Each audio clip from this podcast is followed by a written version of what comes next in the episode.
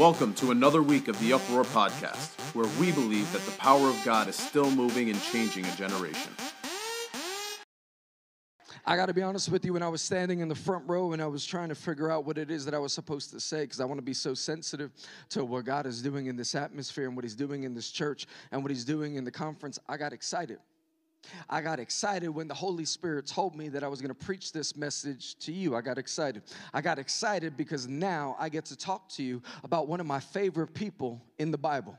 Everybody has their favorite Bible character. Am I right? My favorite Bible character, I get to talk to you about him. Now, there's a smart aleck in the room going, that's right, Jesus. Of course, Jesus is number one, okay? But then after him, after him, it's a complete free-for-all. Like, I'm sure if we were to take a census in the room, somebody's going to say Daniel. Somebody else is going to say David. Someone else is going to mention prophet so-and-so. If you're a lady in the place, you might say Ruth or Esther. If you're New Testament, I love Mary. But for me, tonight I get to talk Talk to you about my favorite, and his name is Paul.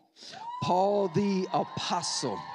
Paul the Apostle is the man. He is absolutely incredible. When we first meet him, he is not Paul the Apostle. He is Saul of Tarsus. He goes from Saul of Tarsus to Paul the Apostle. And it's amazing because he starts off murdering Christians, but then transitions to end up leading our church. He ends up leading the Christian church. It is because of the writings of Paul. It is because of the leadership of Paul that we have an established New Testament church. Not only do we have an, an established New Testament church, but half of our New Testament, almost half of our New Testament is written by Paul. He's, he's responsible for some of your favorite books. He's responsible for some of your favorite verses. And because of his writing, because of his writing, we are able to understand grace. Because of his writing, we are able to understand grace. He was able to put language and eloquence to the grace of God. And as a result of it, we are able to understand it.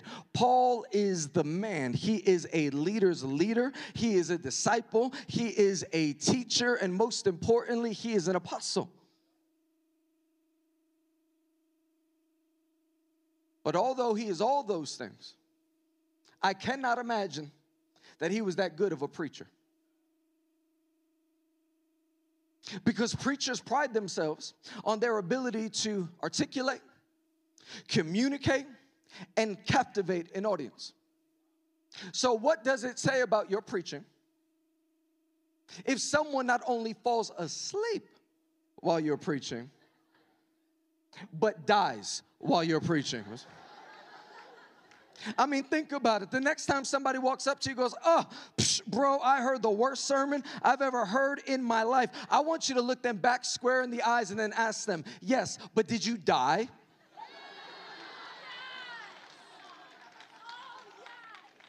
And what is amazing to me, what is amazing to me about Paul is that it is very obvious that he does not care that he just murdered a man with his sermon. Because did you know, do you know how insecure preachers could be?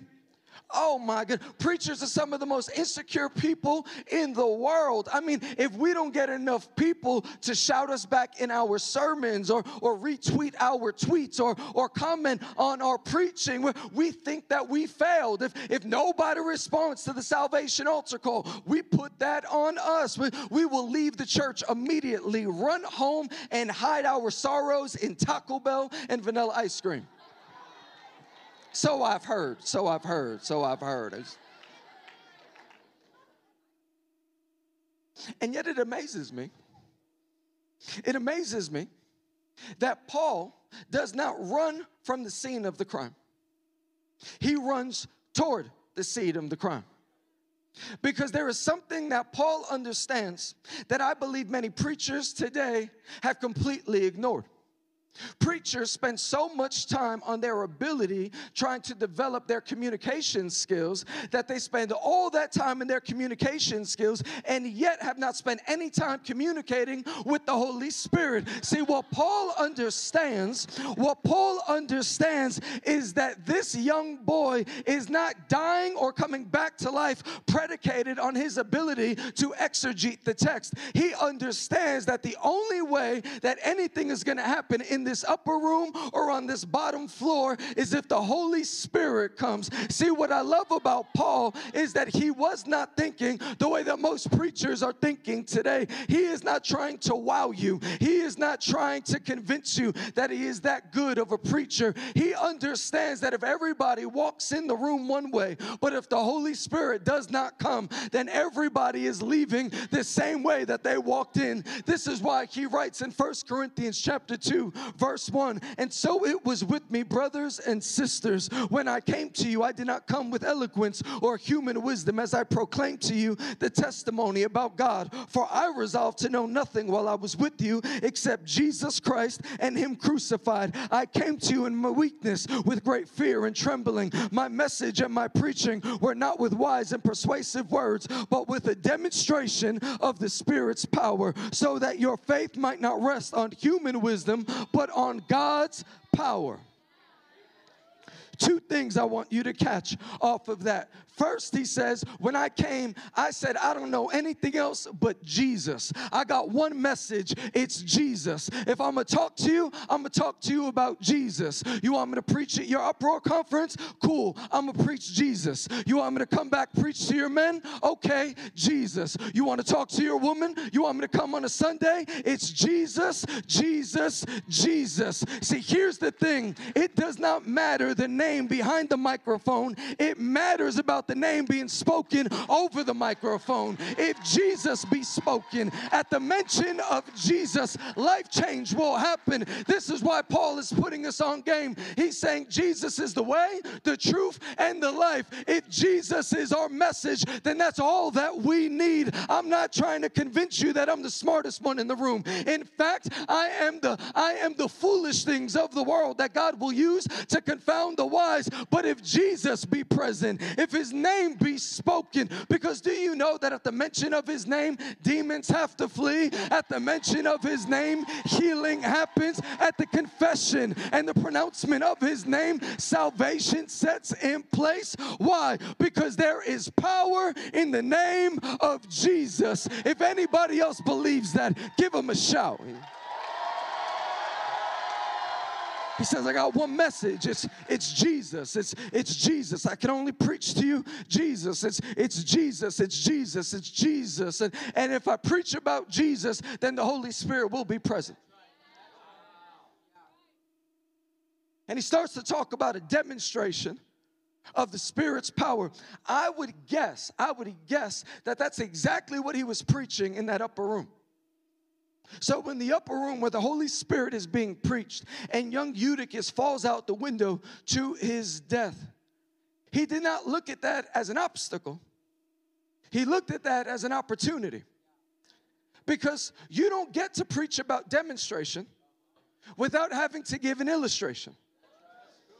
So if he's going to talk about resurrection power, if he's going to talk about life change, if he's going to talk about the stories of Jesus, he might have been telling them about blind Bartimaeus. He might have been telling them about the, about the lame friend that came through the roof. He might have been telling them about Lazarus, or he might have told them how Jesus died, but then three days later resurrected himself. And he's talking to these people. And then yet he's put in a position to now put his money where his mouth is. Now to put his faith where his mouth is. I need you to hear this, because I'm glad we're pumped on a Friday night in August. July. You gotta love that kid that's like, is it August? Like, don't take it so literal. You got to love that we're in the middle of a summer conference.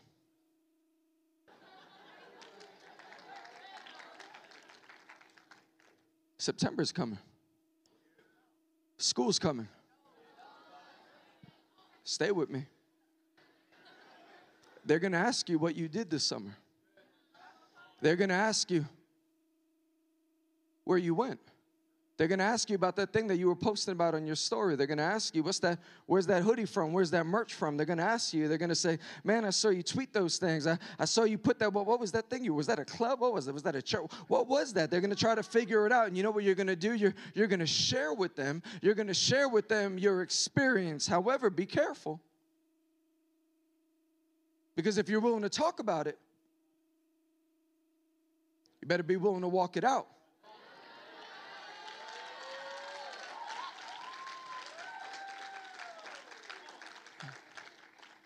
But you know what's the greatest way to walk it out?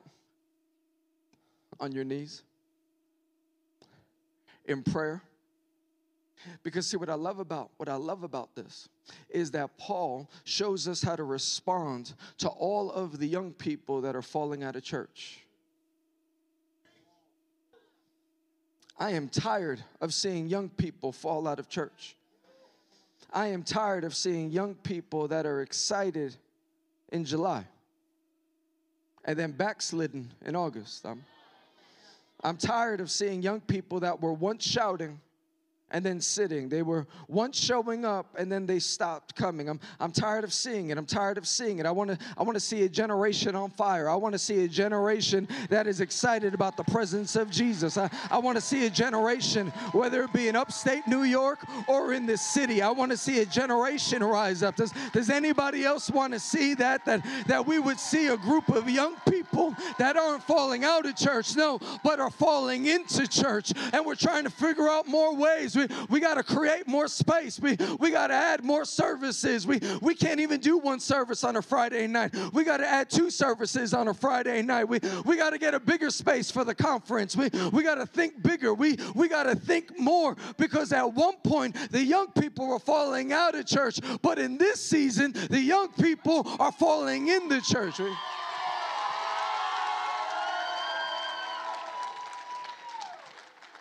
I, I have such a heart for revival. I, I have such a heart for the next generation. I, I want to see young people, young people saved, young people delivered. I do not believe that the Holy Spirit is waiting for you to turn twenty-one. There is no junior Holy Spirit. He can fill you now, and He wants to fill you now. He wants to fill your minds. He wants to fill your heart. He wants to fill your mouth. He wants to fill your life. Track with me.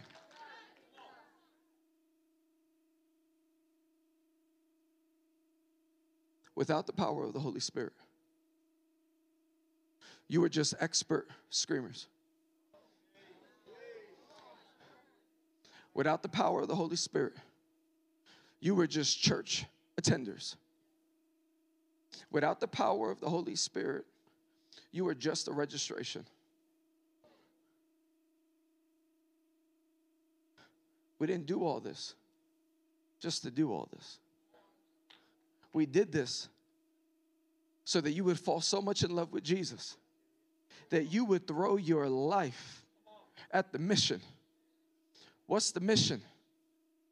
The mission is to see lost people saved. What's the mission? What's the, what's the mission? The mission is to see young people on fire. What's the mission? The mission isn't just to be loud in church. The mission is to be loud in school. The, the mission isn't just that the Holy Spirit fills our corridors, but that the Holy Spirit fills our hallways. What's the, what's the mission? That we would be looked at those that turn the world upside down. What's the mission? What's the mission that the atheist believes? What's the mission that the one that believes differently will convert? What's the mission? That young people be saved and that healing happens, and that predicated off of the one teen that had an encounter with Jesus, he or she goes back and preaches the good news to his parents, to our parents, and the siblings are saved, and the uncles are saved, and the father that was an alcoholic, the alcoholism be broken in the name of Jesus. What's the mission? That young people would not wait, but that they would rise up. And they would not, they would not listen. They would not judge the Eutychus, but they would throw their life at the Eutychus.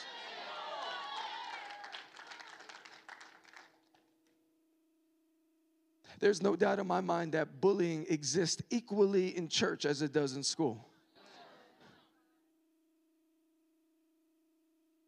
If there is someone that used to be here but isn't here, and you find it fun texting them, mocking them, talking about them, my friend, you are worse off than Eutychus. Because Eutychus died outside of the house. Here you are dead in the house. Hear me. This is not necessarily simply about the one that fell out of church. This is a sermon for the one that fall, that fell asleep and is about to fall out of church. I'm going to be your brother right now. I'm going to say, wake up. I'm going to be your friend right now. I'm going to say, wake up. Because the thing is, the thing is, how did not anyone wake Eutychus up? But that's church folk. They're so content that they have their seat and that they're in the building. They're not actually worried about the condition of the person to their left or the person to their right. And so you're telling me Paul had to run out of the church to raise him up? You're telling me nobody could have woke up Eutychus in service? You're telling me no one caught him dazing off?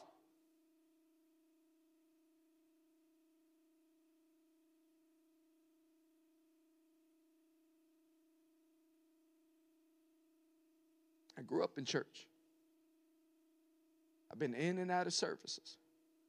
You could get so used to this thing, man. You could get so used to the presence of God. You could, you could get so used to the shout. You could get so used to the preaching. You can get so used to the worship that, that you're not even impressed as if it was supposed to impress you. Can you imagine being in a service and thinking, oh, that song again? Oh, we're going to do that again. He's going to talk about Jesus again. I wish we did something else.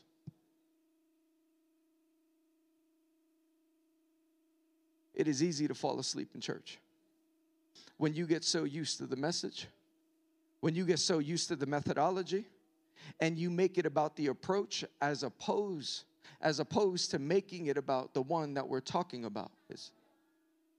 It is not about entertaining you. It is not about impressing you. It is not about making you laugh. It is about making it about Jesus. Stay focused. Stay awake. Track with me. Because in order to make sure that every Eutychus either wakes up or comes back, the response isn't necessarily preaching. It's prayer.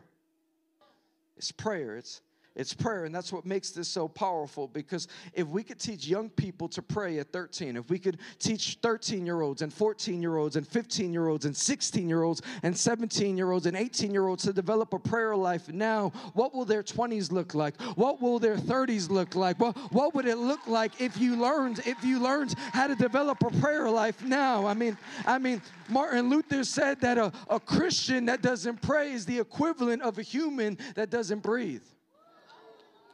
Prayer is your ability to communicate to God and for Him to communicate with you. He's, let's take our cue from Paul. Paul, what does he do in this moment? He, he, doesn't, he doesn't gossip. He doesn't mock. He doesn't, he doesn't leave insecure.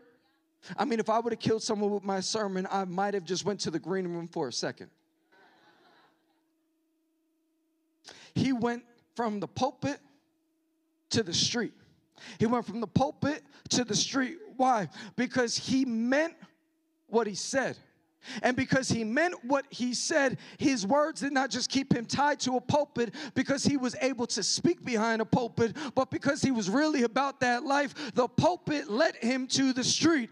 Hear me, every preacher, every youth pastor, if you are only good explaining it but not living it, there is an issue. If the only time your young people see you is when you are behind the pulpit, but they have not actually seen you practice what you preach, there is where lies the issue. If they could see you on social media flexing your fit, but they've never seen you in the street, in the lunchroom, on the streets praying with people, cleaning up your own building, serving the people in your community. You keep preaching about the problem, but friend, you are the problem.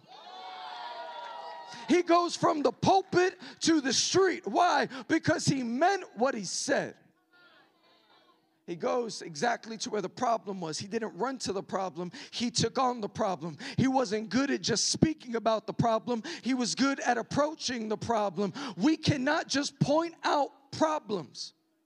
Because I promise you, if you don't ever get close to the problem, you will become crude and rude when you talk about the problem. Distance creates distortion. So the longer you talk about issues and you talk about sexuality and you talk about identity, but you don't spend no time with anyone that's actually dealing with sexuality or identity, you will talk about them in such a narcissistic, crude, and rude way. But if you just spend some time with people and understand what they're going through and understand their background and understand what had happened to them, you won't be so mean-spirited when talking to them about grace. How do you have mean-spirited grace preachers? Paul runs up to the problem. He runs up to Eutychus, and what does he do? Track with me. He stands over that body. He, he stands over the body. He, he stands over the body. And, and, and what does he say? He says, stop crying. Stop crying. Dead men don't cry. He's talking to the people, the same people that were just shouting him down in the upper room, the same people that were just up there with him, preaching him down as he was preaching the word. They went from faithful to faithless in a matter of seconds. They went from peace to pandemic in seconds. They went from peace to pandemonium in seconds. One moment they're shouting about the goodness of God. The next moment they have an opportunity for the goodness of God to be on full display, but they miss it. They, they go from shouting joy to now crying in fear. So now Paul, instead of just managing the problem, he has to pastor the people through, throughout the problem, because it's not only Eutychus that's dead in this moment, but so is their faith. So he stands over the body, stands over the body, and he doesn't just stand over the body. If he was just Baptist, he would have stood over the body, and he might have prayed. If he was just Baptist, if he was just Baptist, he would have stood over the body, and he would have just prayed. If he was non-denom, which is low-key Pentecostal, but, you know, we too cool for school, so we say non-denom, he would have got down on one knee. He would have got down on one. If he was non-denom, because, like, we're with it, but we're not all the way with it. You know what I mean? If he was Pentecostal, he would have got down on both knees. Pentecostals, he would have did the rock and everything. He just, the bounce. You know what I'm talking about? He wasn't Baptist. He wasn't non-denom. He wasn't Pentecostal. He was desperate. And because he was desperate, he lays on top of the body. He puts his life on top of it. And he says, in the name of Jesus, can you breathe over Eutychus? In the name of Jesus, can you bring this child back? In the name of Jesus, would you fall on this young man? Because I know he's dead, but he's not supposed to be dead. See, it takes a special kind of faith to throw your life at something that's dead and say, I declare it be alive. It's dead right now, but it's not supposed to be dead right now. Eutychus is dead, but he's not supposed to be dead. Let me help you. This generation is dead, but it's not supposed to be dead. My parents are dead. They're not supposed to be dead, because for me and my household, we will serve the Lord. He's sick. He's not supposed to remain sick. She's broken. She's not supposed to remain broken. So in the name of Jesus, there is life. There is life. There is life.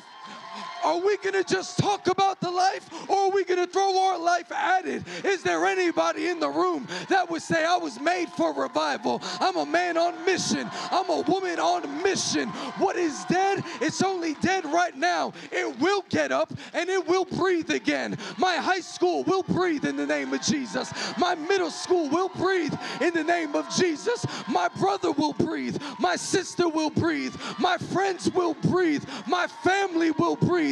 The addiction will be broken. Alcoholism cannot breathe life. There is life. Lust cannot breathe life. There is life. The fornication coming to an end.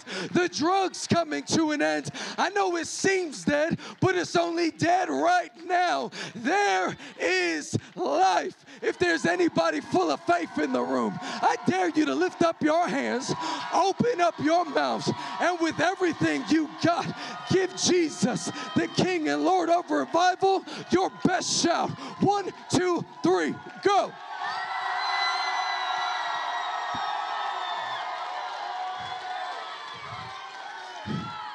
It is time we stop with these nice, cute, one-day conference prayers.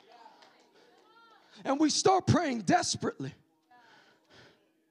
We start praying honestly. We start praying desperately. We don't just say, I want revival. Can you do it, Lord? When you are desperate for a revival, you throw your life at that thing. And how could we not? Jesus threw his life at us so that we could have life. Literally the living model. He lived and died and then lived again. He threw his life at it so that sin would not be our issue. We can't be in a room hyping each other up. But then Monday comes around. Tuesday comes around. And we're doing the same old, same old. We're living life doing the same old things. We're not being honest about our purity. We're not being honest about our insecurity. We're not being honest about our struggles. When you are desperate for a change, you are willing to change. Paul, what does he do? He, he prays desperately. Go on ahead and write that down. Not only does he pray desperately, he prays specifically. Write that down. You have to learn how to pray specific prayers. Stop all these, stop all these just ambiguous big prayers. Let's, let's get down to it. What are you really talking about? When a patient goes to the doctor and the doctor has to tell the patient that the patient has cancer, the doctor does not just come back in the room and say, yep, you have cancer. The doctor will show the patient exactly where the cancer is. Why? Because by showing the patient exactly where the problem lies, they are able to solve the problem. God is very much aware of your problems. He wants to know, are you honest enough to be specific about them? You're dealing with addiction? Tell him you're dealing with addiction. You're You're dealing with insecurity, tell him you're dealing with insecurity. You're dealing with frustration, tell him you're dealing with frustration. You're cutting yourself, tell him you're cutting yourself. He knows, but tell him. He knows, but tell him. You want to see your high school saved? Tell him about your high school. And let me say this, let me say this, catch this. In your pursuit for revival, you do not have to tell your non-saved friends that revival is coming. They won't understand it. Corinthians says that when you are not full with the Holy Spirit, the things of God seems foolish to you. So what ends up happening is you find yourself in a debate. You end up finding yourself in a debate with someone about the things of God, but then you end up arguing with the wrong person. Don't argue with them about God. Start arguing with God about them. Start talking to God and pray for the issue. Start talking Talking to God and pray for a revival. My, my friends are, are, are broken. My, my friends are addicted. So-and-so is a bully. God, would you save them? Would you arrest them? Would you save my parents? Would you allow my brother and my father to put down the bottle? Would you allow my mom to get up out of the bed? She stays in the bed all day, Lord. Would you allow her to get up? There's a lot of insecurity. There's a lot of doubt. There's a lot of frustration, Lord. I know you're aware of it. I'm aware of it. Can, can you do it for him? I've seen you do it before, Lord. You, you did move the mountain. Can you, can you remove this rock? You have to learn how to pray specifically. And to pray specifically is to pray honestly. Tell them where the problem is. Tell them where your insecurity is. Tell them where your doubt is. What did Paul do? He prayed desperately. He prayed specifically. And he prayed instantly. He didn't wait. Some of you, some of you have allowed your problems to get the best of you. And I don't minimize anyone's problem. You have no idea what someone is going through. You have no idea what someone is dealing with. So let's be careful when we minimize someone's problem. But let me also encourage you that you do not need to wait as long as you're waiting.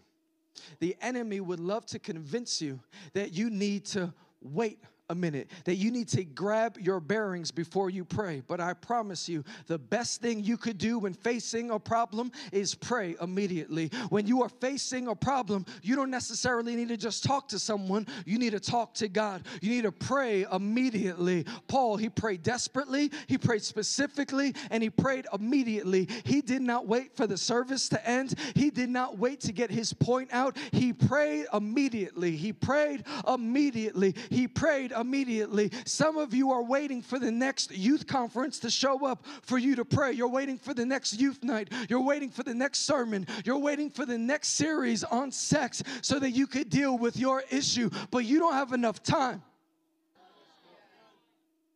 You can't wait for a series to get your breakthrough. Here's a better point. You don't need a series to get your breakthrough. You don't need a theme. All you need to do is learn how to pray in the name of Jesus. And I'm going to pray in the name of Jesus over my parents. I'm going to pray in the name of Jesus over my children. In the name of Jesus over my youth group. In the name of Jesus over my church. In the name of Jesus over my friends. In the name of Jesus over myself. God, I got this issue. Can you heal my heart, Lord? I've been bitter for a while now. Can you touch my mind, Lord? God, can you deal with my mouth? I have this problem with gossip. I have this problem with being negative. I got this problem about talking about other people's business when I should really be keeping it to myself. God, would you, would you touch my mouth?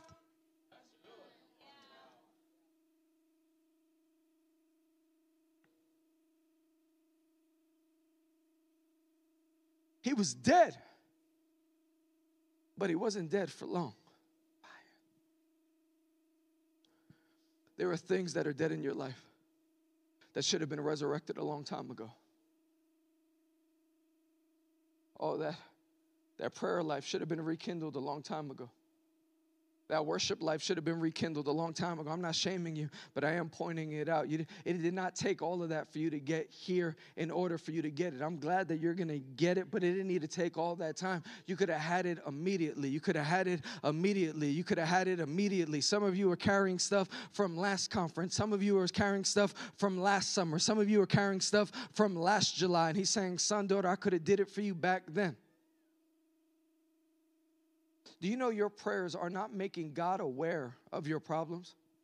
Your prayer are allowing you to come into agreement with God about your problems. Two different things. You're not putting God on. You're getting on the same page with him. Worship team, you could help me. Band, you could help me.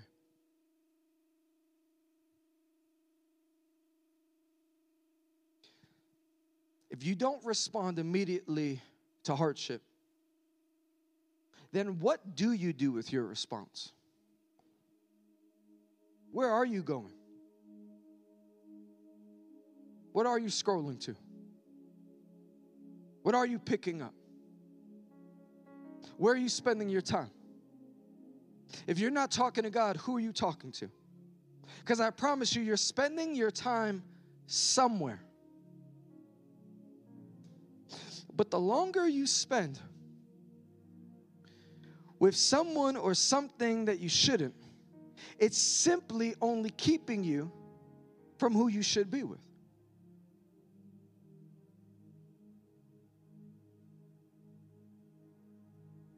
Can we just pause for a second? Don't say any names. But in all seriousness, who's someone in your world that fell out of church? Just think about it. What did you do to pursue them? Man, we're all guilty. How'd you respond?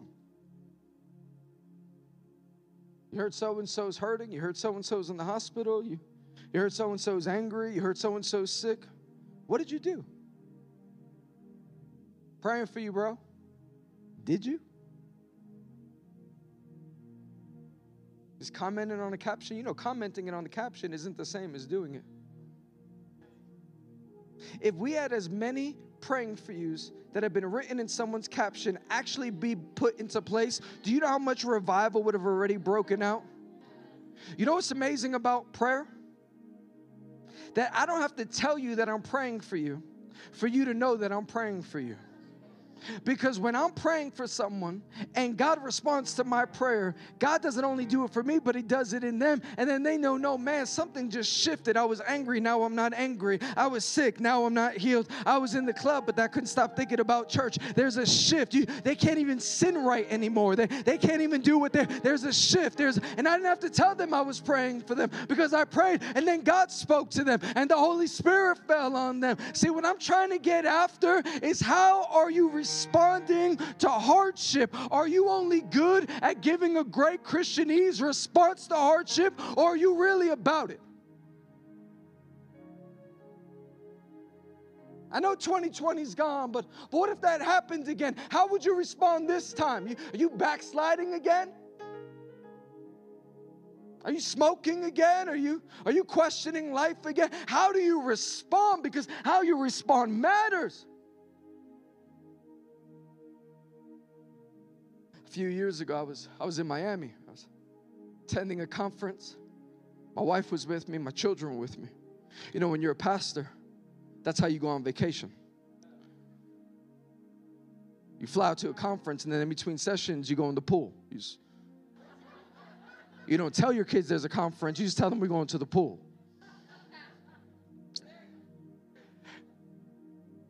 We were in the pool. Some of our other pastor friends were there with their children. We're hanging out. We're having a good time. We spent a good amount of time. We're all getting out. And my wife, her name is Jairus.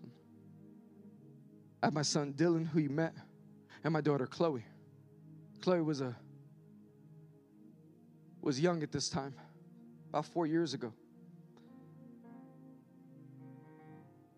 And as we're getting out of the pool, Jairus, she says my name, and then she says Chloe's name.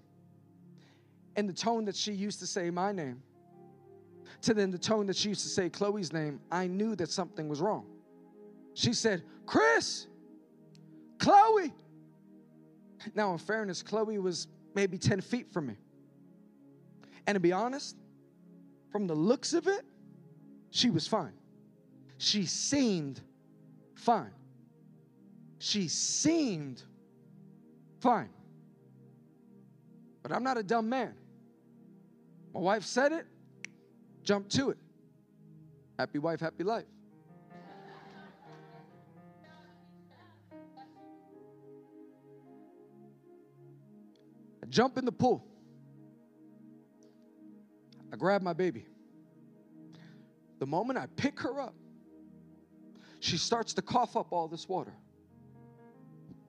My baby was drowning only ten feet away from me, and I didn't realize. I was in the same vicinity as her, but she was drowning, and I was fine. And if I went by what it seemed, I would have left her. I might have even argued with my wife.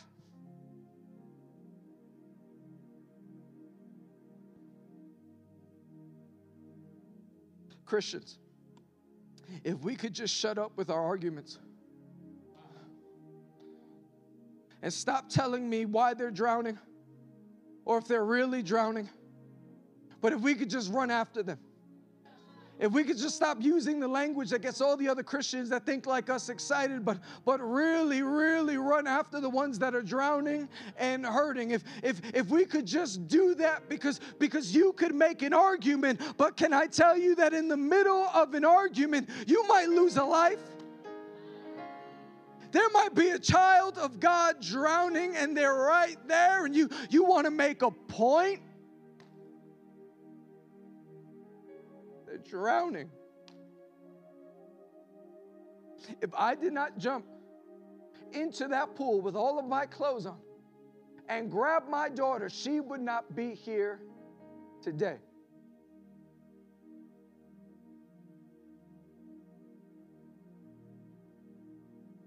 All right, so when conference is over in a few days, what are we doing with our time?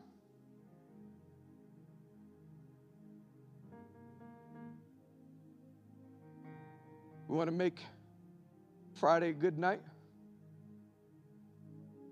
I don't think it's by turning up the volume, even though I'm all about turning up the volume. I think it's about looking to our left. I look to our right. I go, and the reason why she's so loud is because she's looking for attention. And realizing the reason why she keeps joking or he keeps joking mid-service is because they're dealing with some other stuff on the inside. The reason why they don't want to leave is because they don't want to go home. What's happening at home?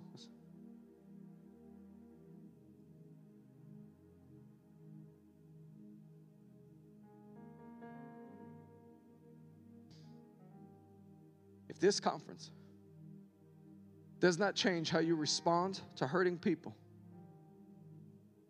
then we failed. But too much prayer went into this conference. Too much worship, too much word went into this conference. I could feel it, I could feel it, I could feel it. Too much, too much fasting went into this conference. Too much investment went into this conference. There is no way we are leaving this place the way that we walked in. So then, what you have to be honest about is how you are willing to respond in crisis. How are you willing to respond when times go hard? How are you willing to respond? Are you gonna are you gonna backslide again? Are you gonna gossip on God again? Are you gonna are you gonna harm yourself again? Are you gonna pick up the drug again? Are you gonna pick up the drink again? How do you respond? Or how do you respond? Do you second guess? Do you think about leaving the church again? How do you respond? What do you do when life happens again? Because life is gonna happen again. Hardship is gonna happen. There is no doubt. The difference, the difference that I've learned in life is that my problems don't change, but my willingness to respond does. It's, it's not that life comes with new problems. It's that your life should come with new attitudes and new responses, so that when hardship happens and difficulties happen and pandemics happen and young people falling out of church happens, how do you respond? Because, because Pastor, here's the irony of the whole story. The name Eutychus literally translates to good fortune.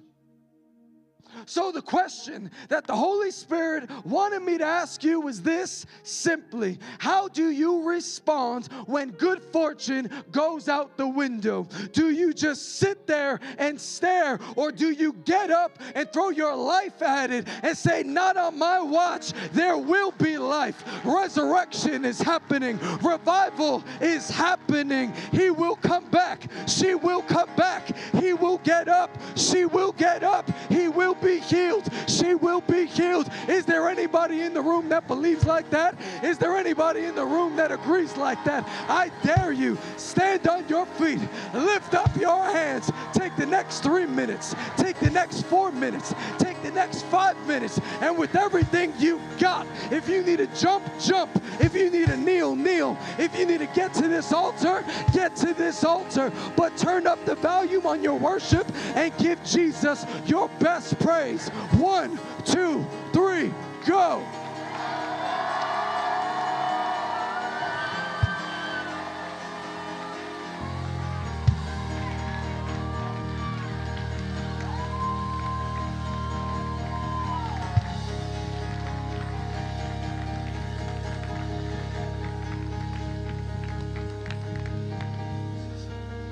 Jesus. Jesus, if my people, Jesus, if my people who are called by my name, Jesus, Jesus, Jesus, if they would humble themselves, if they would pray, Jesus, Jesus, Jesus, Jesus, Jesus.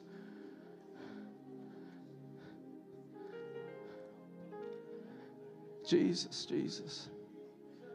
Jesus, Jesus, Jesus, Jesus, Jesus. I'm going to throw my life at it. I'm, I'm going to throw my life at it.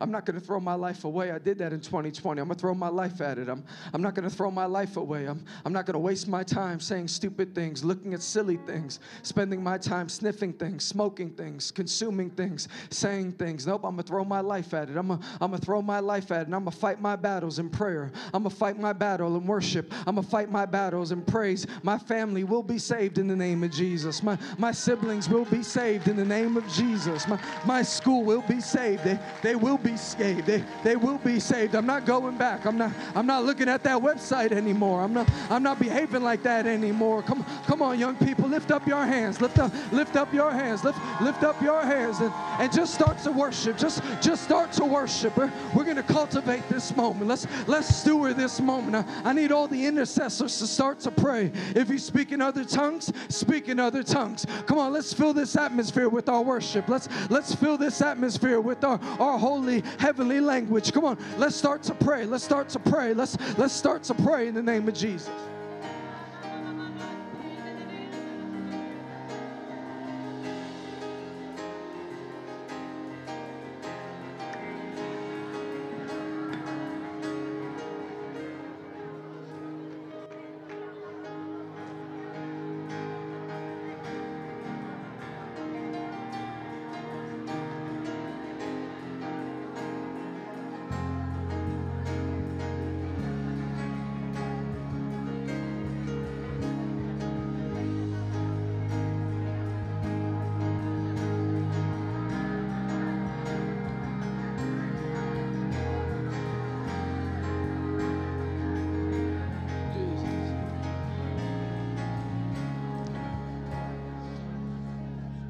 We're going to leave tonight praying for a revival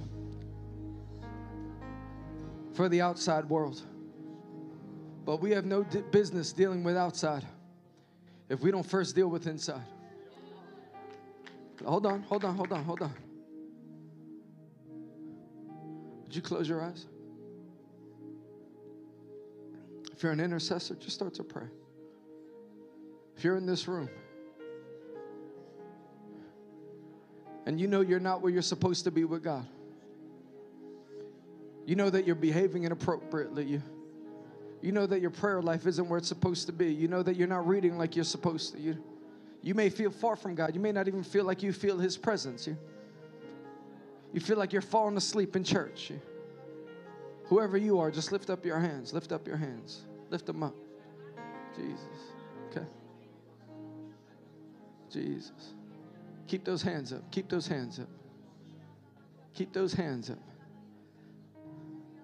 If you're a pastor in the room and you feel that way, lift up your hand. It's okay. Keep your hands up. Keep your hands up. If there's somebody next to you with a hand up, put your hand on their shoulder. Put your hand on their shoulder. We are a brother's keeper. Put your hand on their shoulder. Put your hand. We we got people over here. We got young men over here. Just come, come, come. Place your hand on their shoulders. Just come. Place your hand on their shoulders. Just, just place your hand on their shoulders. Just place your hand on their shoulders. Jesus, Jesus, Jesus, Jesus, Jesus, Jesus, Jesus, Jesus, Jesus, Jesus, Jesus, Jesus, Jesus, Jesus, Jesus, Jesus, Jesus, Jesus, Jesus, Jesus, Jesus, Jesus. Oh, Jesus, Jesus, Jesus, Jesus. There's life. There's life. There's there's life. There's life. There's there's life in the name of Jesus. And there's life in the name of Jesus. There's life in the name of Jesus. There's there's life in the name of Jesus. There's there's life in the name of Jesus. There's life in the name of Jesus. There's there's life in the name of Jesus. There's There's life in the name of Jesus. There's life in the name of Jesus. There's there's life in the name of Jesus. There's There's life in the name of Jesus. There's life in the name of Jesus. There's there's life in the name of Jesus. There's there's life in the name of Jesus. Thank you for your son. Thank you for the man of God that he is. Thank you for the anointing that is on his life. Thank you, thank you, thank you, Jesus. Thank you, Jesus. Thank you, Jesus. Thank you, Jesus. There's life, there's life, there's life, there's life, there's life, there's life. Come on, intercessors, come on. Come on, keep praying. Keep praying. Just There's life. There's there's life. Come on, just shake their shoulder in a kind way. There's life. I'm with you. I'm I'm not going to let you fall asleep on my watch. There's life. There's life. There's there's life. There's life. I'm with you. I'm with you. You don't you don't got to be embarrassed. I'm with you. There's life. There's life. There's life. There's life. There's life. There's life. There's life. There's life. There's life. Holy Spirit, we ask right now that you fall on each and every young person that might have found themselves in a sleepy season or in a spiritually dead season. I pray, oh God, that you would revive them right now. Holy Spirit, I pray that you fall on them right now, oh God. Give them a new hunger for the word, oh Father God. Give them a new hunger for worship and for prayer and for praise, oh Father God. I know they've been where they've been, but Father God, you are in the business of turning things around. And what the enemy meant for bad, you will use for good. The enemy thought that he had them, but God, they just dead for a little bit. They're, they're getting up. There's life. There, there's life. There's there's life. There's life. There's there's life. There's there's life. There's life. There's life. Oh God, that this would be the generation. That this would be the generation that said they heard from the Lord. That this would be the generation that hears from you. That this would be the generation that spends times with you. That this would be the generation that seeks you diligently. Jesus. There's life, there's life, there's life, there's life. Now, can I get all of you to lift up your hands? And in your own words, just start to worship. Come on, let's just worship in the sweet presence of God. We, we praise you, God. We, come on, just offer up your hallelujahs. Yeah? Offer up your hallelujahs. Offer up your praise. We,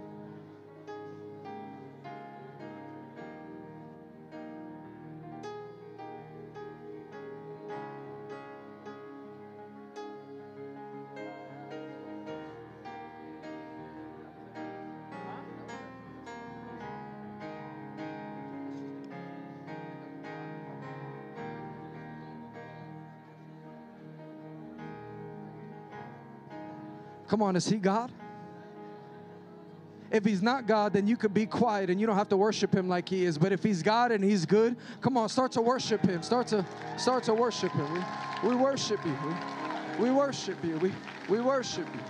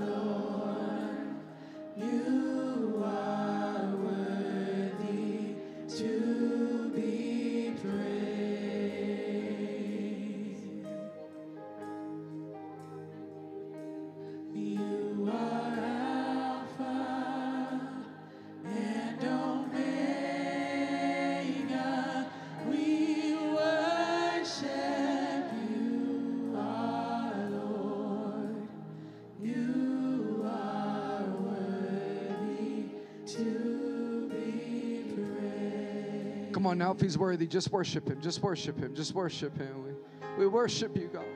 We worship you, God. We worship you, Jesus. We, we praise you, God. We, we praise you, Jesus. Yes, God. Yes, God.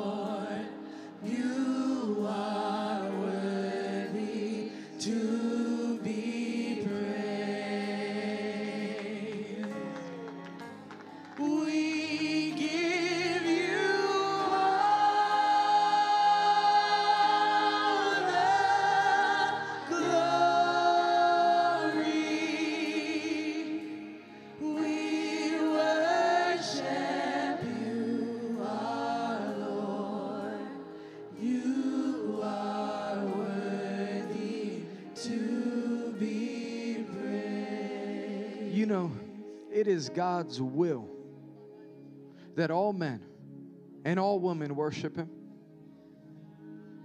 if it is God's will that all men and all women worship him,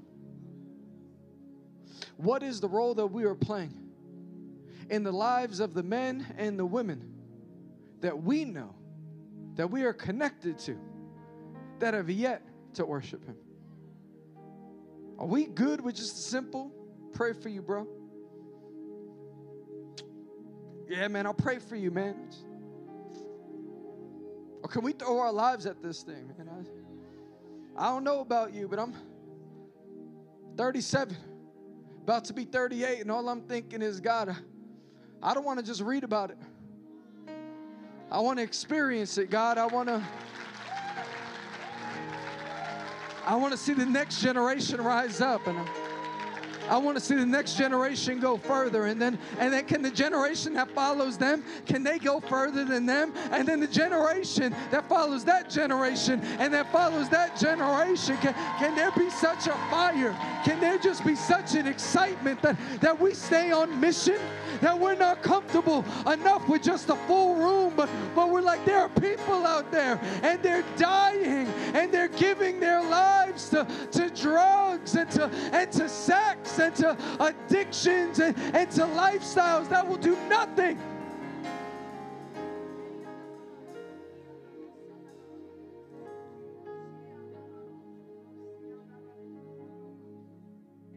At least Eutychus made it to church.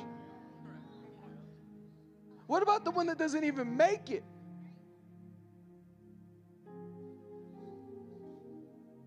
Pastor, what's your message is about? Is it about prayer? Is it about mission? What is it? Oh. You could tell if someone's on mission by their prayer life. There's no way you have a prayer life and you're not on mission to pursue the Great Commission. There, there's no way. There, there's no way that you're spending time with God and God is spending time with you, and he is just okay with you showing up to church. He's like, no, go out into all the worlds. Go to the four corners of the world. Let, let's see lives saved. Let, let's see addictions broken. Let's see gangs broken up. Let's see people restored. Let's see minds renewed. Let, let's see people. Let's see people full of the Holy Spirit. Would you lift up your hands and would you open up your mouths in the name of Jesus? We spend time in your presence right now. And we say, God, would you fall? Would you fall on your sons and your daughters? Would you fall on our families? Would you fall on our schoolmates? Would you, would you fall on our peers and our co-workers? Would you fall on our ministries, oh God? Not for the sake of just packed buildings, but for the sake of, of lives being saved, for, for kingdom's sake.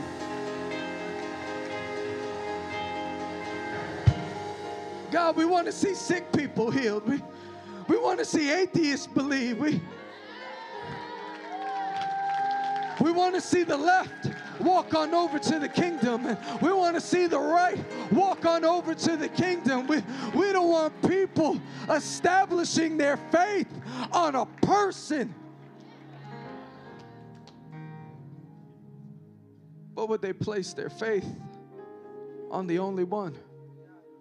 That is Jesus.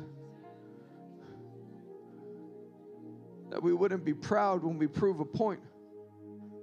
Because if the point didn't introduce them to you, then what was the point? Your word says that he who wins souls is wise. Oh God, would you turn our hearts of stone into hearts of clay, would you? Would you renew our minds, oh God, that we could be men on mission, that we could be women on mission, that our ministry agendas and our youth ministry agendas, they would be shifted. They would be changed. They would be interrupted.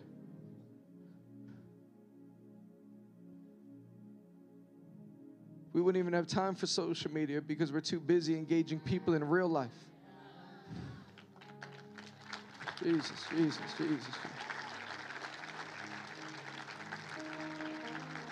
Jesus, Jesus, Jesus, Jesus, Jesus, Jesus, Jesus, Jesus, Jesus, Jesus, Jesus, Jesus. I feel to do this. Lift up your hands. Lift up your hands. I want you in your own words. I want you in your own words. Start, start to speak life. Say, there is life. And then you fill in the blank. There is life over my school. There is life over my parents. There, there's life. Maybe there's somebody that was supposed to be here tonight, but, but they chose not to come. Just start to pray over them. There, there's life over him. Say him by name. Say her by name. There, there's life over Samantha. There's life over Lisa. There, there's life in Jason. There's life in Michael. There, there's life in Stephen. There, there's life. There's, there's life. There's, there's life. There's life. There's life in Bobby. There, there's life. There's life. There's life in Jennifer. There's There's life, there's life, there's life, there's there's life. Come on, start to pray. Start to pray, start to pray, start to pray.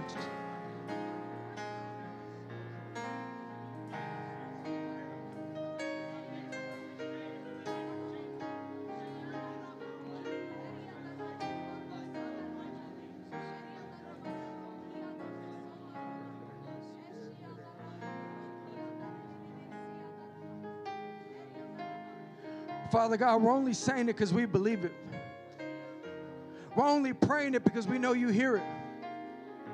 We're only asking for it because your word says, ask and ye shall receive. Your, your word says, if my people who are called by my name would humble themselves and call out to me, I will heal their lands. Well, God, your people right now in New York, we have humbled ourselves before you and say, would you fall on our state? Would you fall? Would you fall on upstate? Would you fall on downstate? Would you fall on the country? Would you fall on the city? God, can we see revival in a, in a state that is known for its beliefs and its rebellion? God, can it be renowned for revival? Can it be known for change?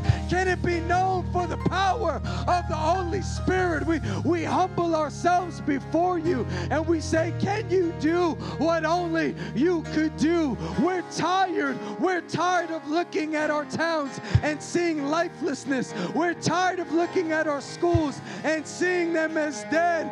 We are your people and we prophesy, we declare, we decree that there is life. We declare that these bones will rise up. We declare that the dry lands will gain water right now. We we declare that what what says has been dead will start breathing again. We declare that what is dead will not remain dead. We declare that there will be revival and that our best days are in front of us, and revival is breaking out. We declare it in the precious and matchless name of Jesus. Uproar, if you agree with that and believe that, I dare you, take the next two minutes without stopping and give Jesus your best praise. One, two, three, go.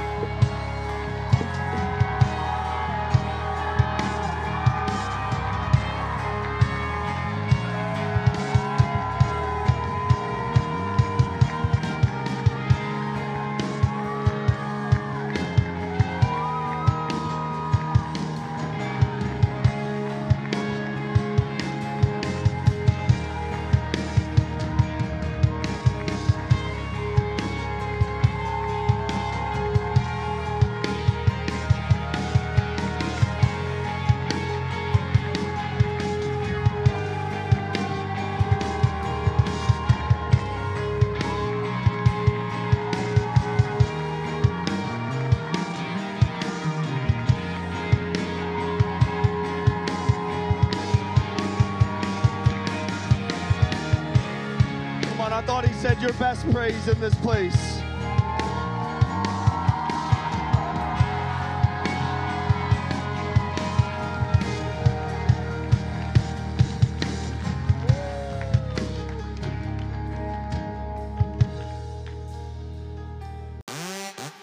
that concludes another week of the Uproar Podcast.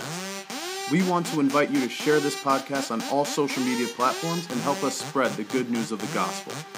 Also, you can subscribe to this podcast for updates on all of our latest content.